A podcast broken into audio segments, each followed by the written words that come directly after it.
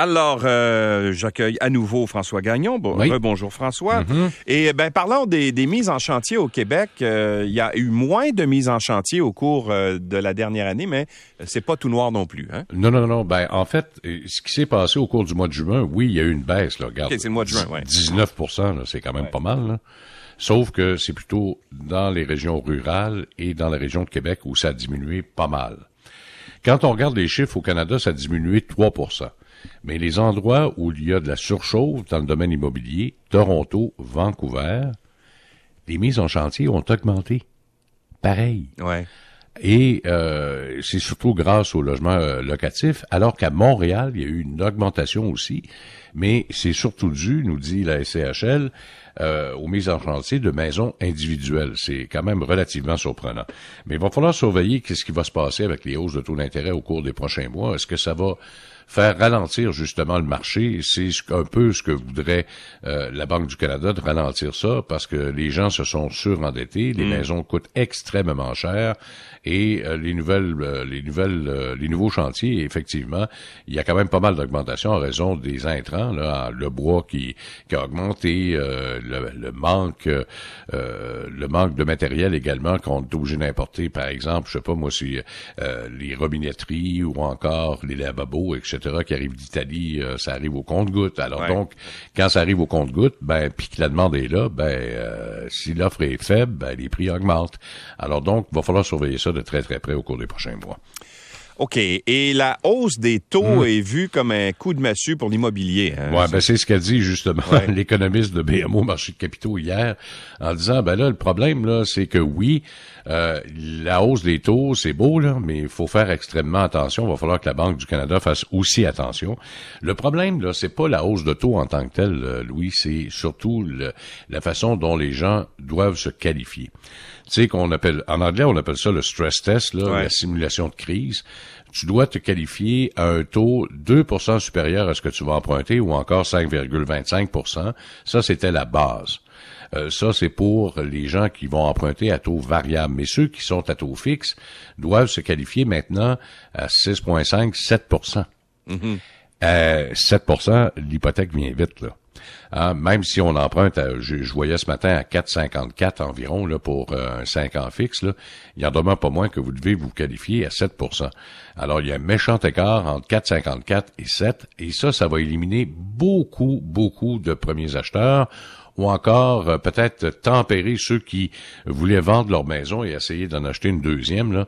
Euh, ça aussi, ça risque. Ben, J'ai hâte de voir les ventes de maisons existantes. Ça, on Ouais. verra ça au cours des prochaines semaines. Euh, Qu'est-ce que, que ça aura comme impact sur euh, euh, sur le marché immobilier?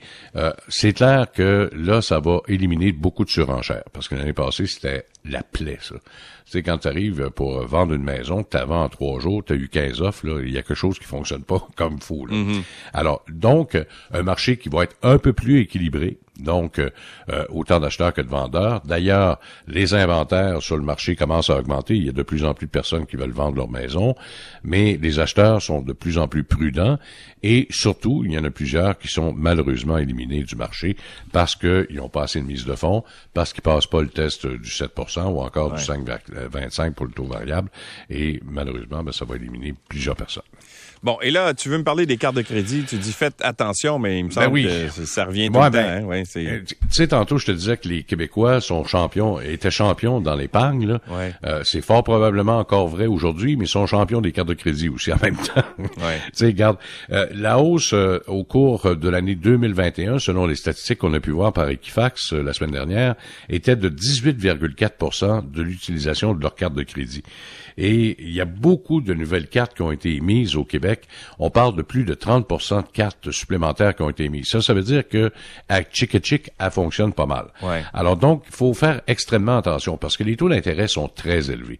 Et si vous ne payez pas votre solde à la fin du mois à 19,92 là, euh, les mois viennent vite aussi et les paiements, c'est pas pour rien que euh, le gouvernement canadien a dit que d'ici 2025, il faudrait rembourser au moins au minimum 5% de votre solde de carte de crédit. Pourquoi? Ben, c'est pour abaisser le nombre de mois que vous avez à rembourser euh, la somme que vous avez sur votre... Malgré que 70% des gens là, vont rembourser la totalité de leur carte de crédit à la fin du mois, mais il en reste quand même un 30% Et ça, les gens n'ont pas conscience que lorsque vous ne payez pas votre solde au complet, les intérêts courts, par exemple, si vous aviez acheté pour 1000 dollars, vous avez décidé d'étirer les paiements, vous allez payer vos intérêts sur 1000 pièces à chaque mois, même si le capital diminue un peu.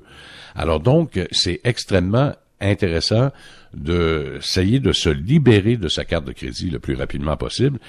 Petit truc, si vous avez une marge de crédit hypothécaire, faites pas ça tout le temps, là, par exemple, mais si vous avez une marge de crédit hypothécaire, j'aime mieux voir une personne prendre de l'argent dans sa marge de crédit hypothécaire pour payer sa carte de crédit au complet à la fin du mois, parce que le taux de crédit est beaucoup plus bas. Plus bas c'est ça. Ben, c'est ça. Le calcul vaut le travail. Là. Alors donc, euh, ça serait peut-être une occasion de peut-être faire un petit ménage dans vos cartes de crédit et ceux qui, euh, malheureusement, en ont plus que deux, en éliminer quelques-unes aussi, parce que ça aussi, ça pourrait entacher votre carte de crédit et entacher votre crédit carrément, parce que j'ai vu la semaine passée, on avait fait un petit spécial avec euh, dans l'émission de Nathalie Normando, avec 10-12 cartes de crédit, là. Mais ça, 5 000 tu viens pour emprunter pour un véhicule automobile, tu vas avoir de la misère.